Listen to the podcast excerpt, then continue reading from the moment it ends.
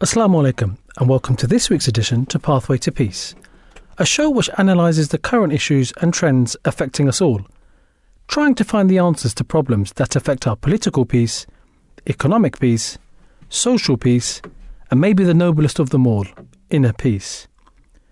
You may recall a video that went viral in which an admiral of the US Navy addressed a graduating class of the University of Texas.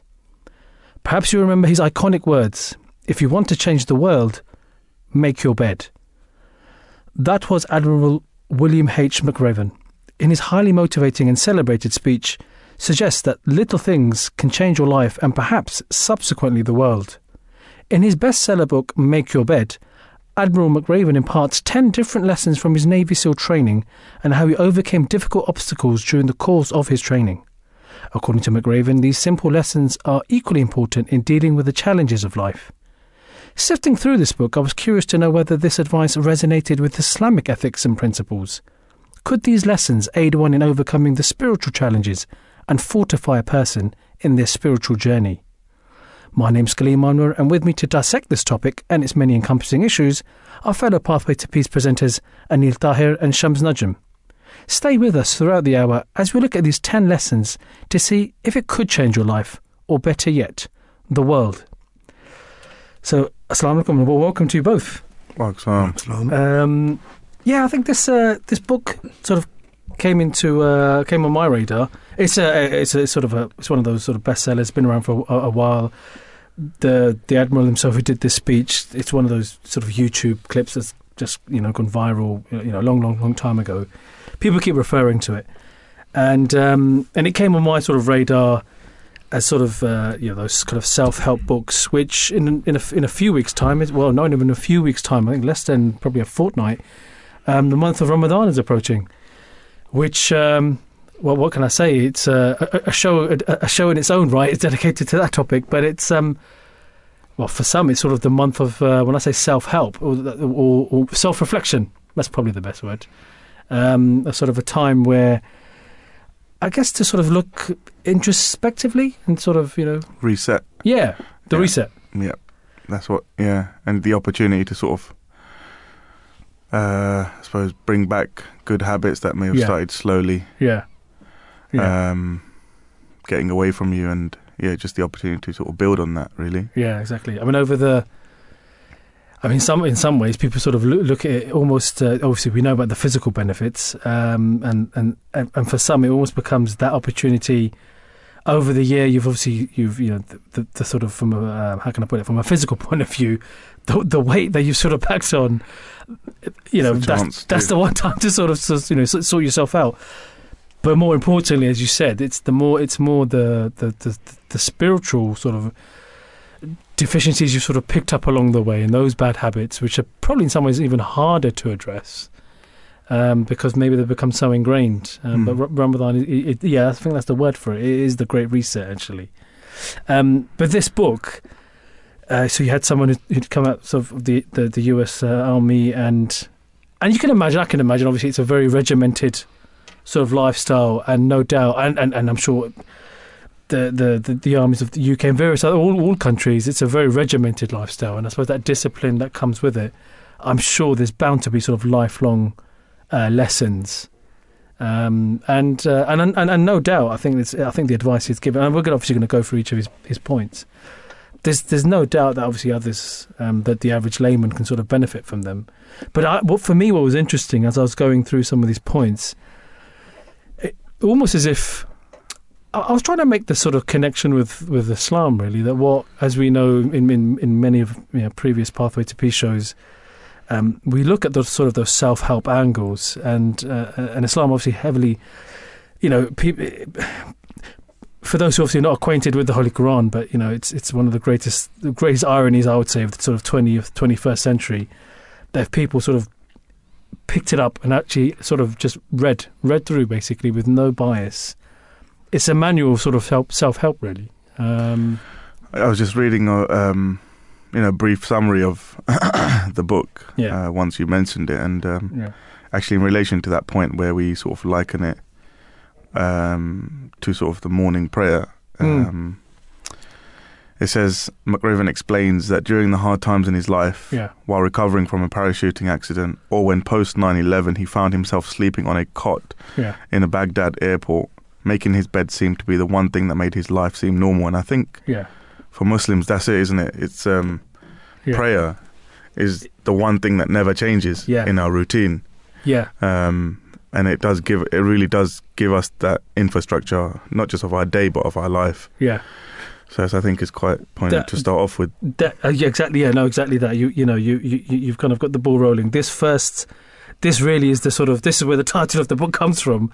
He says that his sort of first task, his first sort of principle is, um, yeah, make your bed essentially. And he says sort of the, what the, the underlying message is to start your day with a with a task that's completed. Um, and you're absolutely right. I, I suppose from a, from a from a Muslim perspective, it is prayer, isn't it? Hmm. you know, we're told that is, you know, how can you start the day, you know, without that? and and it is the the morning prayer, right? Uh, Yeah. Fajr, you have to get up at a specific time Yeah. or by a specific time. Uh, you know, you have to go and do ablution. Uh, you know, and that that's a challenge in itself. You know, it's, it's Yeah. you know, the water's cold. It's Yeah. early in the morning, Yeah, and then you've got to yeah, you're tired. You've, then you've got to pray. yeah, Um, and so that kind of he he mentioned start a day um, with a task completed. Well, Yeah. This this is you know that daily structure and that Yeah. daily task that you're completing, yeah, uh, and you know it feels like you've achieved something to, to start your day day off right. yeah, I think that's actually that's such a good point because I suppose with like with Fajr and uh, which is the morning prayer Yeah. and um, you know him making a bed. I suppose, especially with making the bed, it may may may come across such a small, yeah, unnecessary task, and, and, and, and maybe with prayer it could seem the same to some. yeah, That you know what real benefit, but actually, what he's put there is the foundation for success, yeah, and that's how we see it in Islam as well. Like the foundation for your success is prayer, yeah, and this is what he's saying with make your bed because that is just getting you yeah. started for that successful journey you want to go on, and that's what the morning prayer is for us as well. Yeah, yeah, exactly. There was um obviously you know uh, salat obviously being being sort of one of the the, the, pillars of Islam, and in you know it's it's a, it's a subject matter which is vast in its own you know just in its own right.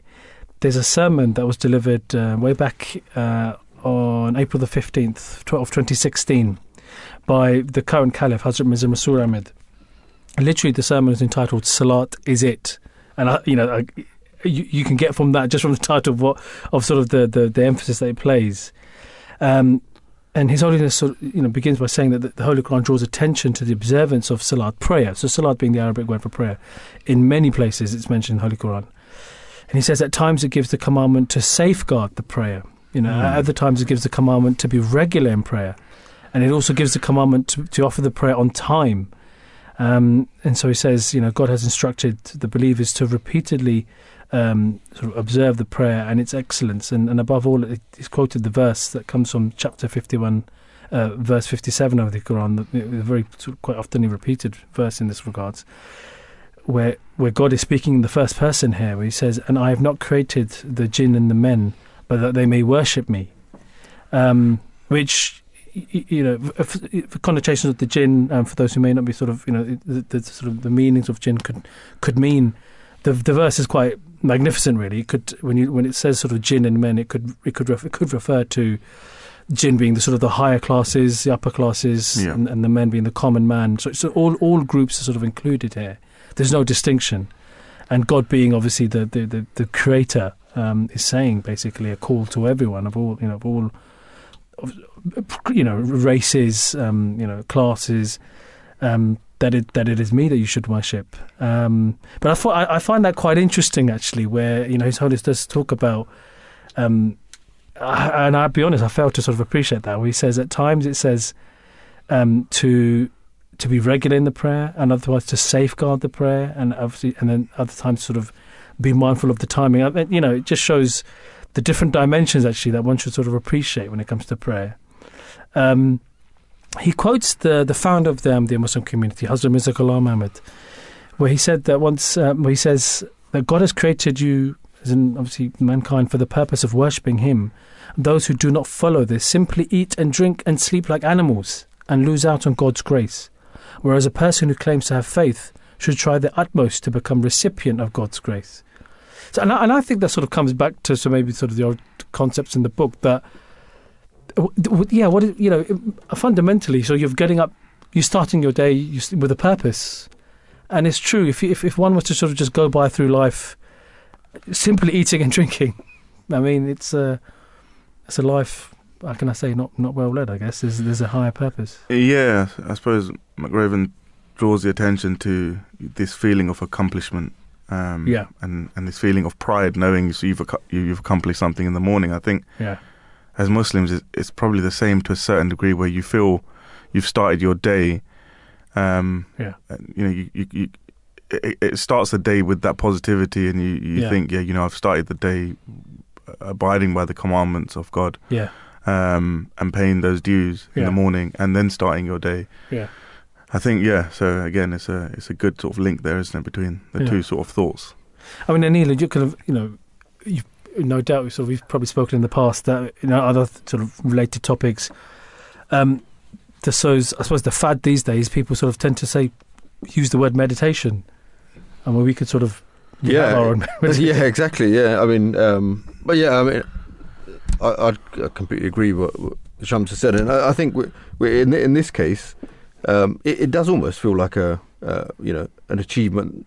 Uh, not even though we we you know offer this prayer every every morning, but it's still you know Yeah. if you woke up late, you know there'd be a sense of kind of disappointment or, Yeah. or, or something like that. Yeah, Mm. Um, and so it is a kind of um, a way to feel like you've achieved something Yeah. and started the day off correctly. yeah, Um, and yeah, uh, like I say, th- these days um, there, there's many different kind of meditation. There's even Yeah. um, interval fasting and, Yeah. and things like that yeah, that have become very popular. Uh, whereas Islam has, uh, you know, prescribed fasting, and other religions too actually Yeah. prescribe fasting um, within their religion. So yeah, um, yeah, it, it does link back um, very well to uh, religion No. and Islam. No, exactly. Um, so moving on to the second principle that he mentions, he says um, this under the second theme where he says you can't go it alone, um, and essentially he says, well, he begins by saying if you want, McRaven says if you want to change the world, you won't be able to do it all alone, and he and he talks about obviously the nature of the army and sort of focusing on teamwork.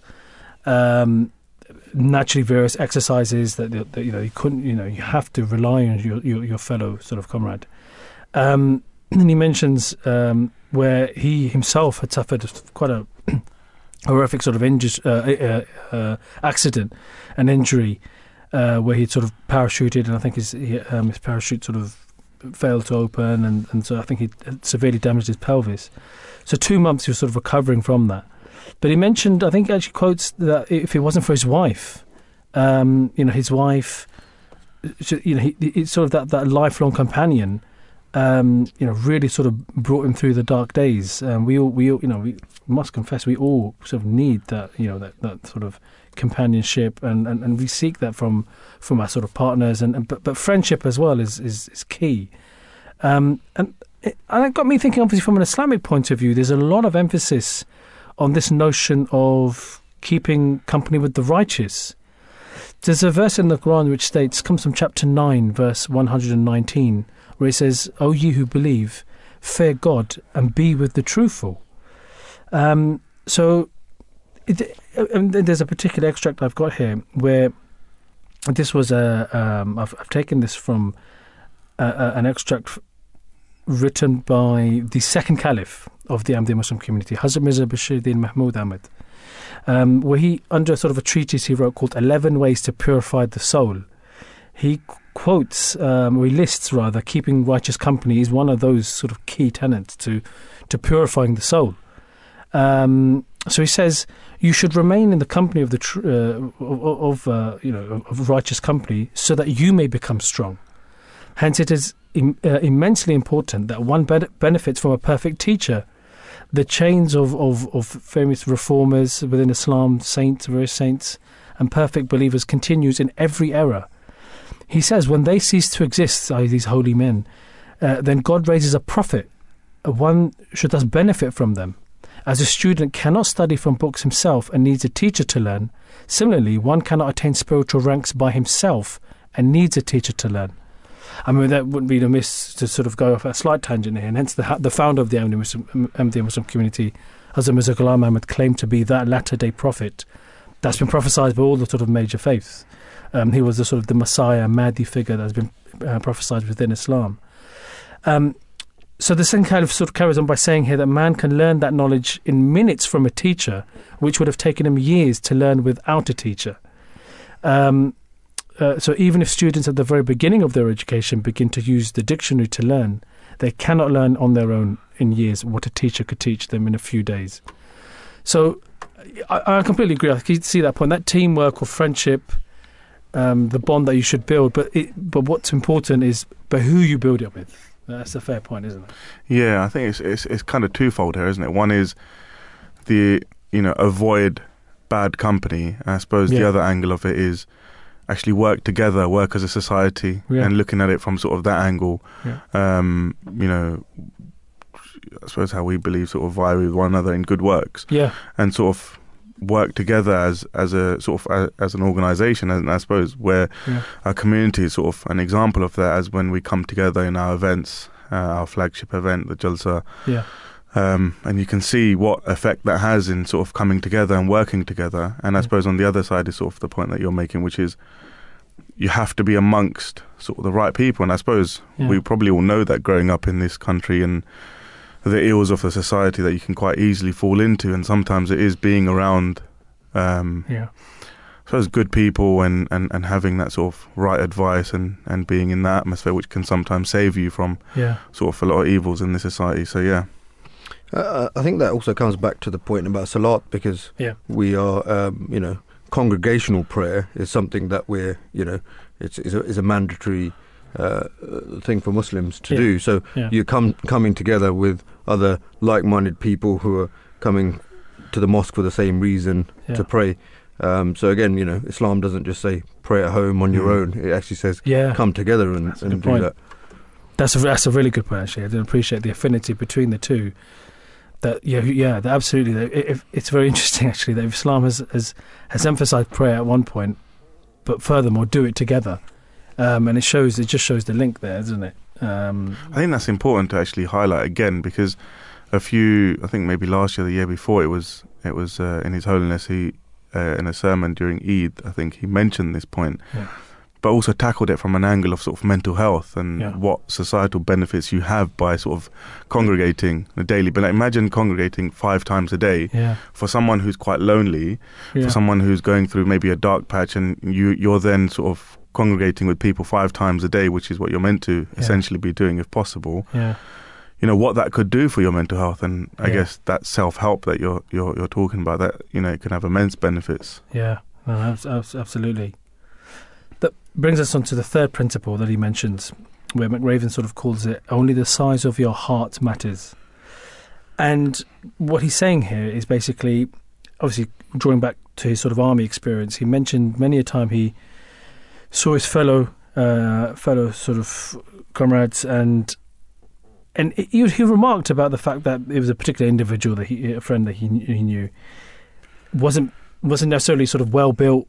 Um, didn't maybe maybe didn't look like your typical soldier, but that you know he it, you know the the when he says the heart that he had, you know he, the nothing sort of fazed this this individual. Um, nothing would break him, um, no matter how intense the training was. Um, you know his physical size, or you know, it was never sort of brought into question because he just had he had that res- that firm resolve, um, the heart. He says um, to, to to kind of march forward. Um, that sort of reminded me of a verse uh, within the Holy Quran, one of my favourites, um, a very famous verse where it states in uh, the last verse of the of the second chapter, of the second chapter of the Holy Quran, Surah Baqarah, is, is, is, is the largest um, chapter, and the last verse in that reads, uh, "God does not burden any soul beyond its capacity; it shall have the reward it earns, and it shall get the punishment it incurs." Our Lord, do not punish us if we forget or fall into error, and our Lord, lay not us a responsibility as thou didst lay upon those before us. Our Lord, burden us, not with what we have not the strength to bear, and efface our sins, and grant us forgiveness, and have mercy on us. Thou art our Master, So help us thou against the disbelieving people. And it's this this first this this sort of opening of that verse that God does not burden any soul beyond his capacity. Um, it's uh, it's certainly uh, uh, different. I suppose different stages of your life. For me, it's sort of you know, it was many a time I sort of would, would think about that verse during sort of university days where you think this is quite tough. After that, then it's sort of you're starting out in work, and then and yeah, and then well, as you sort of go through the phases of life, really, that verse doesn't doesn't keep you know ringing true. So, and, and in this, there was a sermon where um, His Holiness sort of you know was dedicated to this um, this particular verse. This was delivered on May the 29th, two thousand and nine. And really interesting here. Um, it's amazing how you sort of pick up these sort of gems, you know, almost you know years later. And he said, um, His Holiness explained this particular verse where it says that God does not uh, burden anyone beyond his capacity. The Arabic being um, La yukallafullahu nafsan illa wus'aha. Wus'aha means capacity in Arabic. And he says um, this word capacity wus'aha is used for humans to connote their limited capacity. And then His, His Holiness remarks, generally speaking, for God, the word wasi, the bountiful or the all embracing, is an attribute of God, is used to connote God's boundless and limitless capacity. He is the master of all powers. Uh, his knowledge is ceaseless, therefore, man cannot comprehend it. Um, and then he says, God does not give any such commandment which man cannot put into practice which is really interesting because many a time people sort of object, can't do this. And then His Holiness says it is man's duty to abide by the commandments. Um, in Islam, the commandments are in accordance with man's natural capacities. Therefore, each person is answerable for his or her actions. Um, uh, he says, and he says, Islam does not present the irrational concept that a pure prophet of God was given an accursed death for the sake of negligent people, obviously, belief systems of other faiths. He says the Holy Quran declares that in accordance with the nature of man, the commandments given are in line with human capacities and weaknesses. Man tries to do good works, but that does not purify him completely.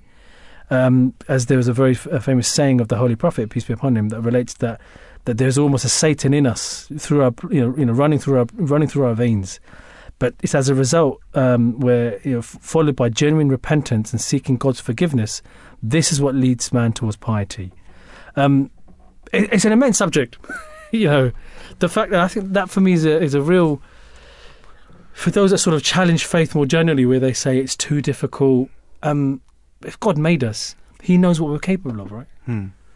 I think as you were as you sort of started on that point, and you were mentioning, you know, just just going through uh, university, sort of just bringing it back to yeah, sort of life challenges. Those sort of life challenges. I, I, just, I just I just thought it's such a blessing to sort of have this book because for us Muslims, it's actually a light. You know, it's not just a book. Yeah.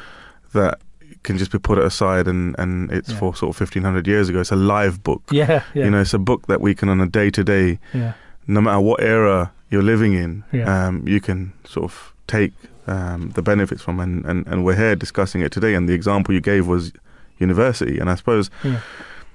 for those listening, you know, if, if, if you're going through any of those challenges, whether it's university or, or home or whatever it is, yeah. you, for us at least as Muslims, is knowing that whenever we're going through those challenges where we understand, I suppose, to a certain degree, that we can get through this because yeah that's the commandment of God, isn't it? Like yeah. that that's the order of God that He's not put you through something that you cannot tolerate or you cannot bear. Yeah, I think that's a massive, massive, powerful tool, isn't it? Yeah, I suppose.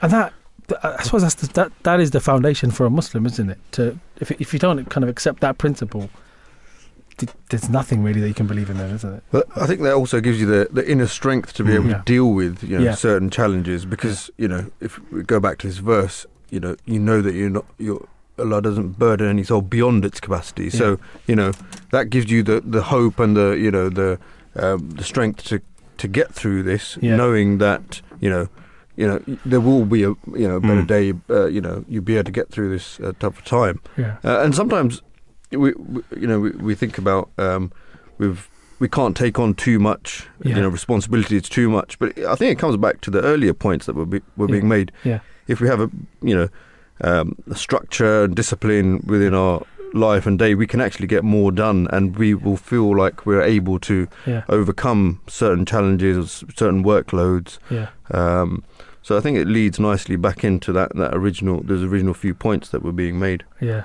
Yeah. and No, no, agreed. But also, so just one more Yeah. on that. Um, so as we're talking, you know, just going back to the actual book, Yeah. actually, um, only the size of your heart matters, and uh, it gives the example of uh, was it a friend Yeah. that he was um, sort of in in in in in the in, you know in in the army with, Yeah. and he sort of highlights that you know his friend was sort of smaller in size and bringing it back to Islam. Yeah. All of that is irrelevant, isn't it? It's your spiritual status and physically, materially is irrelevant, and that's what Islam does for you. It brings you back to a sort of, and it brings you back to your point of like prayer Yeah. you stand in congregation, you stand shoulder to shoulder, and no one knows or cares what car is waiting for you outside or how big your house is. At that point, you're standing before God and you're completely equal. And I suppose for, Yeah. I mean, for everyone, that's a benefit, but at least, you know, for those who may be struggling with something, Yeah. Islam provides that, I suppose, that level playing field to really Yeah. sort of turn to your Lord. And you don't need to turn to your Lord with golds and jewels. Yeah. Um, Yeah. You, you, do you know what I mean? You just need to turn to Him. Yeah, just in in, in your Yeah. in, in your rawness, Yeah. essentially. Just yeah, no, I, I agreed. Um, that brings us on to the fourth principle, or the fourth point lesson that he that the the admiral had learned, um, and he said this is under the sort of the, the the theme of life's not fair, so drive on, and he sort of remarks about how um, you know in the army, obviously naturally he met various people, he came across one individual who I think as a result of um, uh, sort of a training um, operation. There was he was involved in an accident. Um, this individual, his friend, which left him, which left that person paralysed and subsequently in a wheelchair. And he, he remarked that that person um, he never complained. Um, you know, following that, you know, he'd learned to sort of take on other sort of tasks, uh, learn to paint, and, and, and, and you know, you know, could sort of carry on with life. He didn't sort of use it as sort of an excuse to sort of give up. Um, and that for me sort of that's a very key key sort of principle really and in islam this notion of of trials trials and tribulations is is, is sort of a, a, a, a I say a big thing but it, it- well, it's, it's something that the Holy Quran has, has talked about um, quite blatantly, and I'll, I'll, I'll mention the verses in a minute because it's something that affects all of us, all, all, all humans. Um, there's a the verse in the Holy Quran um, which directly sort of addresses this comes from chapter 2, verse 156 to 157, where God says, once again, um, quite directly, and we will try you with something of fear and hunger, and loss of wealth, and lives, and fruits, but give glad tidings to the patient, who, when a misfortune overtakes them, say, Surely to God we belong, and to Him shall we return. Um, and this is, I have to admit, this is, I mean, this is one of those principles which when I say it's easier said than done, it's a it's a it's a massive lesson, isn't Just it? thinking that, yeah. It's a very difficult, difficult. it's a very difficult thing when it happens. We're just talking about it quite casually on a radio show, but I suppose when it does, when something happens to someone, and if ever everyone's unique and have their own trials, um, it's uh, it, it I don't know. It can be a it sort of can be a crossroads moment. I think in one's life, where do they sort of succumb to that trial or not? There was a there's a very famous maxim I've always I've always loved um, ever since even from even from my uni days. Um, there was a saying, uh, and I think it was from a, a sort of a, a ancient Roman philosopher, I think Seneca, who said this, where he says, "A gem cannot be polished without friction, nor a man perfected without trials." Um, and so it just shows Hmm. how trials is a necessary thing. I guess is that fair to say? I suppose the yeah, there's a few things I suppose I'm thinking of, but yeah, you're you're right. Like the the route to ultimate success is going through that journey of sort of multiple failures as well, isn't Yeah. it? Yeah. Getting things wrong and ultimately getting them right. But I was I was initially going to say is that we, we live in a society where our youth, and then uh, when I thought I was going to say youth, I thought actually not just the youth, it's Yeah. everyone, isn't it? It's Yeah. really how we live these days, where Yeah, the slight bit of deviation from your from your path of what you perceive as success is hurts. It hurts a lot. Um, I suppose with with this sort of social media era, era that we i we're in, yeah. uh, failure is not just something that you know it's, it's point. something that you, you you're not even allowed to show anyone That's good, else, yeah. and it's so difficult That's to true. live in the in a climate like that. Very true. But um, yeah, I suppose it's again, it's bringing us back and highlighting to us actually these these things are uh, if you if you view them as a Yeah. as a trial from God, and as a Muslim, if you believe that everything on this earth Yeah. is ultimately it's ultimate not yours, Yeah. it's God's, Yeah. and He does as He wills, and and there's the the wisdom behind it, and to to a certain degree, it helps you Yeah. accept that that that I suppose failure, if you want to view it like, I suppose it helps you accept that, doesn't it? Um, I don't know if you remember. There was um, I need to be careful in terms of the the how how this how this sort of inter, uh, exact sort of scenario played out.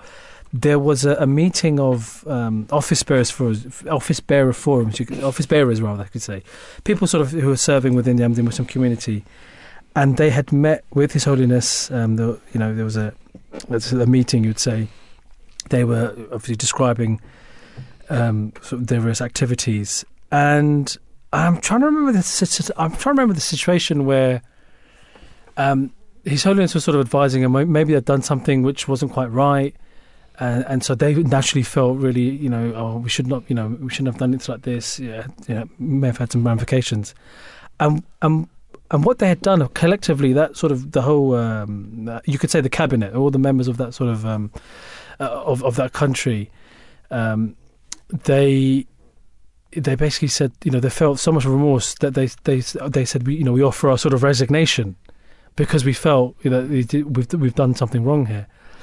And and it's quite beautiful. Holiness said that this is not you know th- those who sort of offer this sort of resignation it that that's almost like worldly people. It- that's not you know that's not how people who you know for those the the, the men of faith it, resignation is not an option that's what I'm trying to say I guess that's part and parcel of trials. You you sort of live and learn by trials. If you don't if you don't learn how to sort of pick yourself up, you know, how are you ever going to move forward?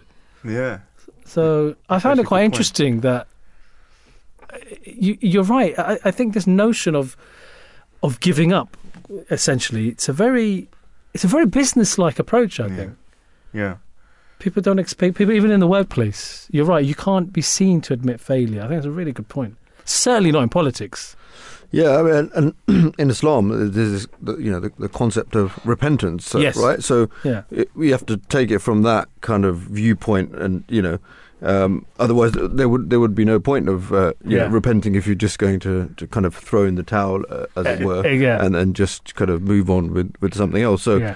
um, you know, again, Islam has a uh, another solution to this, and, and gives you again hope that you can, you know, and and failure and and um, trials and tribulations, as you guys have both Yeah. uh, mentioned, um, are, are part and parcel of life. You hear, you know, Yeah. famous sports people saying, you know, I failed a hundred times and then, Yeah. you know, then I got success. Yeah. Um, so these are, you know, Yeah.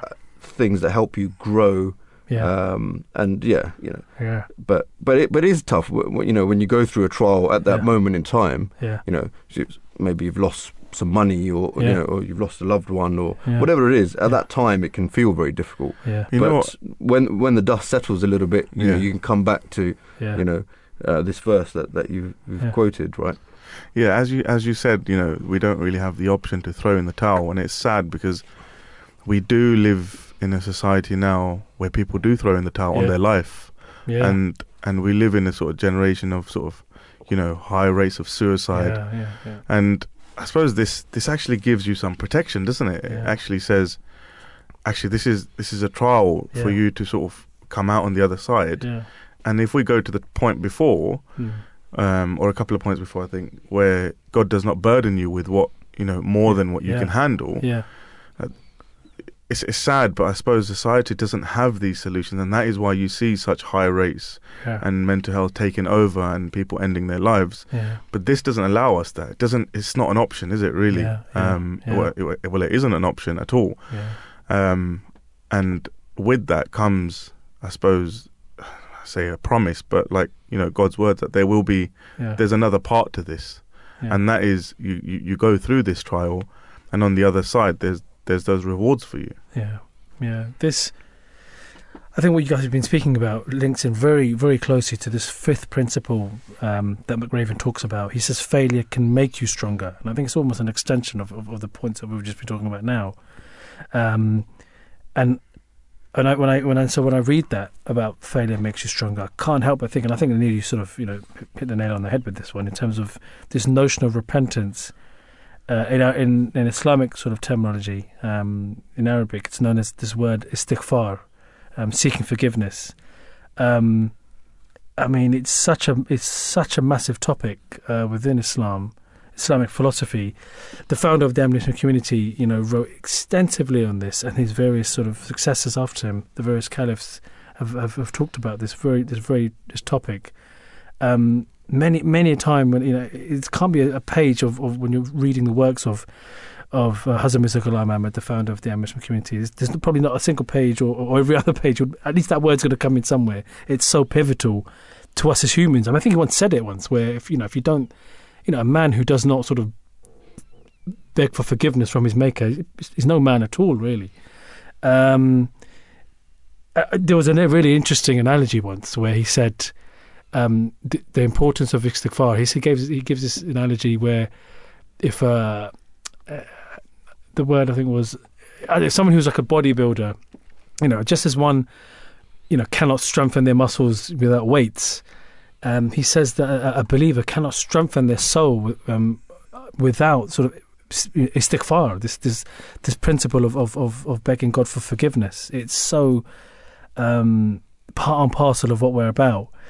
There was a sermon delivered on this very subject, the essence of istighfar, um, delivered uh, by His Holiness Hazrat Mirza Masroor Ahmad on, on, March the 31st of 2017. Um, it feels like we're going through a bit of a whirlwind kind of stop of various sermons, which is quite amazing actually. But he well, he talked about this word istighfar, and he says um, the word uh, the word ghafar is the root word for istighfar is is, is ghafar, and he says it's to cover uh, ghafara is to cover up and to conceal um, which is interesting when you're sort of begging for forgiveness. You actually, I guess, in a way, you know, you are asking to to cover up your sort of weaknesses, your flaws. And he quotes the the, the founder of the community, Hazrat Mirza Ghulam Ahmad, where where he states the attribute of God overlooking others' faults um, operates by God, despite observing man's faults and sins, concealing his faults until man transgresses beyond the limits of moderation. You know, that's where man becomes really kind of, you know, far out. And he says, yet man, without even witnessing another um, commits wrongdoing, begins raising a hue and a cry about other people. Um, so he's saying, he, the founder of the community says, so reflect on how great is God's attributes of mercy and generosity. If God were to hold man to account for everything he does, he would destroy all of mankind. However, God's mercy and favour is all encompassing and supersedes his punishment. Um, and it's a very it's it, it's such a true principle that we're very quick. To, I guess it's part and parcel of human nature. It's quite easy for us as humans to sort of pick holes in others, but um, within Islam, you, we're told you know if you haven't got anything good to say, you're better off being quiet. there's no there's no point if you're going to start sort of bad mouthing others for for the for their faults. You've got to look to your own first. Um, it sort of reminded me of a very quite a profound saying of the Holy Prophet um, peace and blessings of God be upon him, where he says like a, a believer is a mirror to another believer. And it's one of those sayings which you can almost look from different perspectives. But um, the way someone explained it to me once was like a mirror is a mirror doesn't talk effectively. When you look at it, it sort of you all you see is sort of your reflection. It doesn't. And I can't help but think that. So when you see you know one another, why would you go out and sort of point point to the, their faults essentially? Um, it's an amazing topic. It's yeah, a, it's a, yeah. I think I was reading the sort of same article on um, alislam.org, and uh, it yeah. also highlights that actually it's um, in order to establish society free from ills and to promote peace, it's necess- necessary to cover the faults of others yeah. and instead speak of their qualities. It is a grievous sin to publicize and spread the faults of others, and this is yeah, this is something that should be refrained from. Yeah. Um, and we we don't really live in that society, do we? It's mm. it's kind of the opposite. Yeah. Actually, when when something like when Especially with social media, Yeah. it- Yeah. as soon as something happens, you Yeah. just see like Twitter just, just- or, or you know, any any social media. Yeah. I mean, if you start reading the comments or tweets, yeah. it's just you know, that's what makes these things run, run, though, doesn't it? Like if you think about social media, m- most of it is about that exciting news about something that's leaked, or yeah. yeah. It's crazy. It's it's it's, really- it's the complete opposite of really actually. Um, And, I, I mean, I, I'll just think back to the you know the, the Euros when uh, you know uh, Rashford and, and Yeah, Saka yeah. mi- missed the penalties and the amount Yeah. of kind of. But Yeah. you know, if we had looked at their qualities and how they helped get to that stage, Yeah. all Yeah. all the other things that they've done, yeah. um, you Yeah. know, and, and we emphasised those rather and picked Yeah. picked them up rather than doing the opposite. Yeah. You know, surely that would be a you know yeah. a better society and a better way to kind Yeah. of yeah. um, better way to be, right? Covering up their faults and, and as you've Yeah. mentioned, you know, emphasizing on their positive attributes. But So- um, so- it's uh, yeah, I was going to say, it's, it's amazing how we can bring it back to football. But, and Neil but, but, but, um, yeah, no, no, no, you're right. It's, uh, it's, it's sad. It's, it's, it's a, it's a, it's what we've become as a society now. That why is it that it's, it's the bad news that sort of excites us? It's, it's those, it's the stuff that's appealing to our baser instincts. It's, uh, yeah, But, but what's Sad. important here, I suppose, with istighfar is that it, the the very notion itself is it's continuously rem- you reminding yourself of your weaknesses and your failures yeah, and seeking repentance. I thought, I suppose, in society, if you're constantly reminded of your own weaknesses, let's say yeah. they were laid bare, and you're on your own profile, you wouldn't dare Hmm. tweet out about anyone else. yeah, So I suppose it is Yeah. that sort of there's wisdom behind it, isn't it? Always recognize your own sort of weaknesses and failings, and yeah, and I suppose yeah, turn to God to cover those, uh, Yeah. and then by following those same attributes, you must cover others. Yeah. This brings us on to the sixth principle or lesson, uh, where McRaven talks about, this doesn't come as a surprise, you must dare greatly. Um, obviously, coming, you know, being an army man, um, it, you know, that, that level of bravery. He quotes the, for example, the SAS sort of motto of "He who dares wins," um, and so bravery naturally is it's that that courage. It's yeah, it keep it, it keeps us driving drives us forward. Really, it takes you know it pushes us to sort of come out of our comfort zone um, in all in, all the sort of phases of our life. And I came across a really interesting extract, uh, a saying of uh, the founder of the Ahmadiyya Muslim community, Hazrat Mirza Ghulam Ahmad, where and I never really I never really appreciated this actually until I read this. He- talked about sort of the first half of the Kalma. The Kalma is sort of the, the, the declaration of faith, the creed of Muslims. So La ilaha illallah Muhammadur Rasulullah. You know, there is no um, there's no God but God essentially. There's only one God. There's no God um, but Allah and uh, Muhammad is his prophet. This but the very first half, La ilaha illallah. You know, there's no God but God. It's a it's a it's a you know when you talk when you look at the various how can I say the Muslim saints um, of, of, of, of the past, they, they've really, you know, they've written volumes on this sort of this half, this statement, this sort of this first half of the of, of the Declaration of Faith, because they have reached some sort of inner insight into what this means. It's a very, it's, a, it's quite a deep saying. Um, there is no God but God, essentially. You know, there, you know, everything else is just null and void. There- There is only but one. Um, you know, sort of, you know, God who is you know, this is this is his um, his realm, and Hazrat Mirza Ghulam Ahmad says here, says at one occasion um, on the on, on the connection between La ilaha illallah and bravery, and he says the Muslims are urged to say La ilaha illallah. You know, there is no God but God, um, and he says for without this they cannot become brave. He says when a man says La ilaha illallah, he begins to realize the truth of the authority of all the rulers, officers, opponents, friends, as being futile. He thus acts bravely, and there is none who can frighten him. Um, it's a really profound point, which I think it's um, probably not easily grasped at first, but I guess maybe I don't know. Maybe it's one of those things that comes with age. But you realise that. I, I, you know, when you're younger, you sort of realise you, you, the, the pressures of life, of maybe the peer pressure. You worry about what friends say.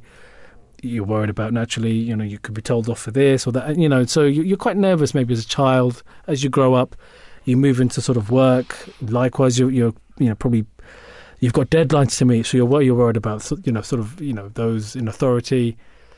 But really and truly, you know, one should not be negligent of what you know of the creator that actually put us all here. Essentially, you know, and it's it comes back to this principle within Islam that that features heavily, and this basically is fulfilling the rights of God. Is is is what we're trying to say here, isn't it?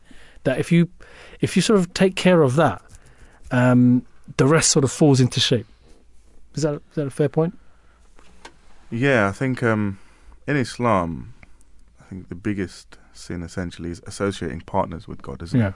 Yeah. It's shirk, and it's um, allowing anything or anyone or any being that power Yeah, over you or over your thoughts. Which I suppose in today's day and age, if we if we really go, we, we ain't got time to go deep into it. There's a lot of things that can have that influence over you. yeah, I suppose that's where sort of coming back to your point. It's saying there is no God actually apart from God. yeah, who's sort of has, I suppose, a level of expectation of how you're meant to sort of live this life yeah, and actually realize what the truth is. yeah. You're accountable to Him. Yeah, and that's it. Um, Yeah, because many times I suppose we. I'm trying to think. You, you don't you, you don't do it consciously, yeah, not by only, but you sort of you associate. You sort of indirectly are associating partners to God in terms of your. uh, For argument's sake, if you you know if if um, your your focus should be on sort of attending the prayers, but you think, but hold on a minute, I've just got this deadline, um, and it's very easy for sort of for for sort of as uh, for humans to sort of think, oh no, that's that's that's urgent. I've got to t- I've got to deal with that, but not realizing there are other responsibilities. Um, but it's a very it's a very subtle point, and it's a very deep point, I think, um, within within Islam. Um, moving on to sort of the seventh principle about um, standing up to bullies. Um, in some ways, it's sort of an extension of the last of uh, you know, and he's, he he he talks about you know the the in life you know you have to have that courage um, to to to not sort of you know waver or sort of you know bow to sort of pressure. And for me, it sort of uh, from an Islamic point of view, I sort of sort of associate this with this notion of practicing truth in all aspects of, of your life. Um, because there's this, there's this, this kind of key principle within within Islam that essentially sort of speak truth unto power. Really, that if even if you know if they say uh, there's a saying of the Holy Prophet peace be upon him that you know a form of jihad is sort of is, is telling sort of an unjust ruler essentially if they're sort of acting um, sort of outside of their sort of authority or sort of is doing harm to its people. Um, you know, giving that sort of advice, counsel to to an unjust ruler is almost like a form of jihad because it's difficult. Um, but that that's for sure is a case of standing up um, and, and and fulfilling the rights of others, essentially. and and in this day, I suppose, in this day and age, uh, kind of you see kind of um, Islam is very, you know, is targeted uh, Yeah. in the media in, in many, Yeah. you know, different aspects. Yeah. Um, and you know, one way, I suppose, in a slightly different viewpoint, um, but one way is to stand up, you know, and you know, t- for your principles and what Islam believes in, and, and not waver in that. Yeah, Um, and whilst it might not be, you know, the term bullies here, but still you're standing up for your rights and for those that are maybe trying to overpower your thoughts and uh, and your kind of way of life. yeah, because and you're right, and it is difficult because when you're seeing something, when you're sort of when you're speaking to sort of, I was I was going to make the point that it's um, it doesn't agree with other people's sort of agendas, and so it is hard to sort of speak that truth. Um, yeah, I mean, without getting to the politics to politics of it, we're, we're seeing it playing out right now with the certain sort of journalists are sort of giving their view, um, but obviously it's seen as sort of well, no, we should be seen as being impartial, and and it's all- it's it's strange times we're living in. Really. back to football. Yeah, Yes, good good point. Yeah, it's true. It is true. Um, and I think just just thinking about actually Anil's point as well, growing up in this society, uh, I'm just you know thinking of even my own experience from like you know as you grow older, you Yeah. sort of develop more in your faith and you develop that strength. But actually, for a child, some what, and I'm talking pre, um, you know, 9/11 and Yeah. and and Iraq and whatnot. Yeah. Um, but even then, there was sometimes it wasn't as it wasn't you know easy to sort of openly say that you know your you know what your faith is and faith is and and have that belief but Yeah. yeah um especially nowadays for youngsters where islam is under the sort of spotlight Yeah. it, it's important to sort of stay strong Yeah, yeah. Um, and move over, move over to one more sort of principle or lesson um, from this book, where he McRaven talks about giving people hope. Um, if you want to change the world, you have to start with the people around you. Um, and this is, is is a very sort of key principle theme um, within uh, within Islam, where uh, where essentially fulfilling the rights of others um, is a is a key, a, a very very sort of key sort of principle within Islam. Um, and there, there was a, a, a phenomenal address uh, that was given by His Holiness Hazrat Mirza Masroor Ahmad at the occasion of the final session at the, the annual conventions, Jalsa Salana UK, back in 2021. The subject itself was actually on fulfilling the rights of others, and he had broken down um, almost by various sort of sections of society, or, just the, the, the social circles that we live in, where um, you know taking care of the rights of friends, um, taking the rights of the sick, taking care of uh, the rights of orphans. Um, these are all principles even men- mentioned in the Holy Quran. Um, uh, t- uh, fulfilling the rights of oath, um, the rights of others during wartime. You know, there's there's so many um, sort of sections of society, rather, that if you think about it, no one is really left behind, um, and that that is part and parcel of um, of of being uh, of being a Muslim, isn't it? That's um, without it, we wouldn't be who we are. Yeah, absolutely, uh, and, and I think uh, you know this this this um, this book that we were referring to was uh, you know the point was rise to the the occasion. Yeah, um, you know, and, and, and it talks about who who are you in your darkest moments, and you know, in our, you know, I suppose in our darkest moments, we, we, you know, we we turn yeah, turn back to God and and, and, and try and fulfil those rights for, uh, of others, and yeah, um, yeah, exactly. It, it comes back to that that Islamic principle again, yeah, yeah. and that that, that fear of God and and, and taqwa. Yeah. Yeah. I mean, ultimately, I think what's interesting of all the sort of the themes or lessons really that that that McRaven had come out with, and and the points that we've been talking about from a Islam point of view, you can see the sort of the, the synergies between all of them. They really do sort of link together, almost like dominoes, really. Um, um, it's an, it was interesting. It's an interesting, um, interesting read. Um, well, I'm afraid that's it for this week's edition of Pathway to Peace. We're back the same time next week. A big thank you to our panel, Anil Tahir and Shams Najm, for their analysis and assessment of the key issues. But before we end, we've managed to dig out from the archives a fascinating explanation given by the fifth caliph of the Ahmadiyya Muslim community, Hazrat Mirza Masroor Ahmad, who, who once spoke on the subject of the reformation of the youth. And we've gone full circle where he stressed, as we talked about at the beginning of this show, the importance of prayer in our lives. We hope you find his explanation full of profound wisdom and a solution to how we can attain long lasting inner peace. The importance of observing Salat is, is reiterated by verse 239 of Surah Al Baqarah, where Allah the Almighty states, Hafizu ala salawate was salatil wusta. Waqumu lillahi qanitin. Watch over prayers watch over prayers and the middle prayer and stand before Allah submissively. Here, the Quran states that it is necessary to watch over prayers and particularly commands that we should be careful to observing the middle prayer. Watching over prayers means to be on guard against laziness or neglect when it comes to salat.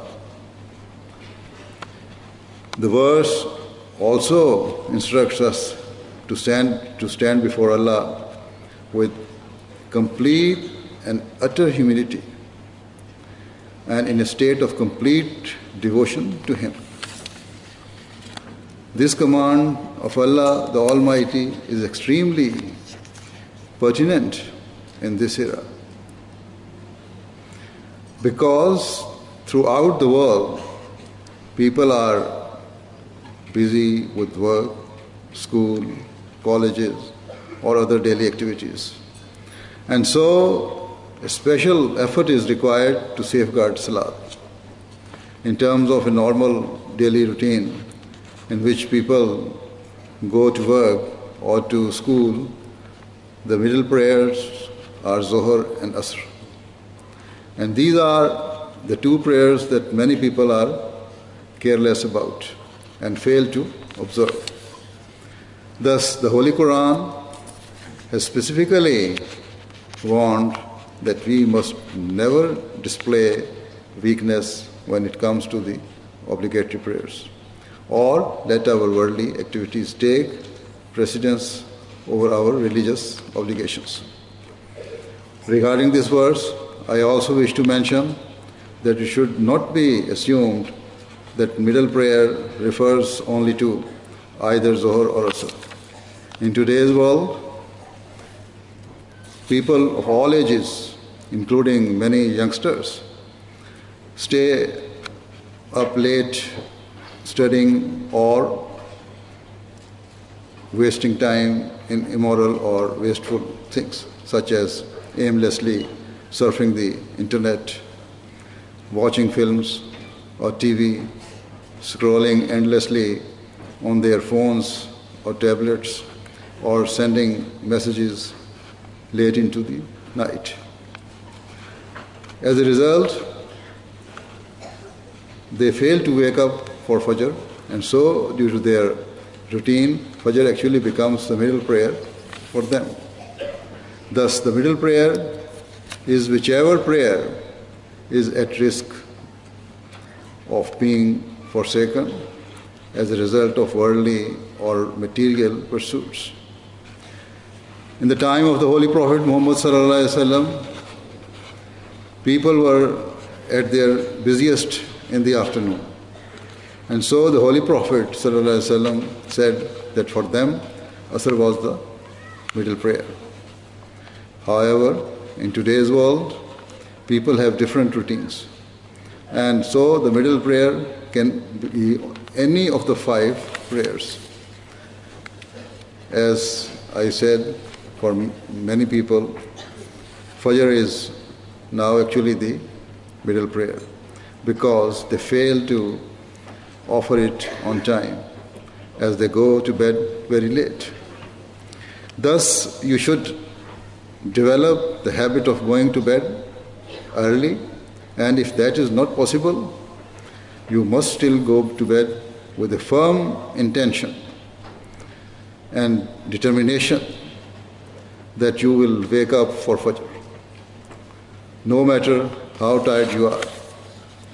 Further, whenever possible, even if you have to make an extra effort, you should offer your prayers in congregation at your local mosque or salah center because this is the instruction of God the Almighty for men.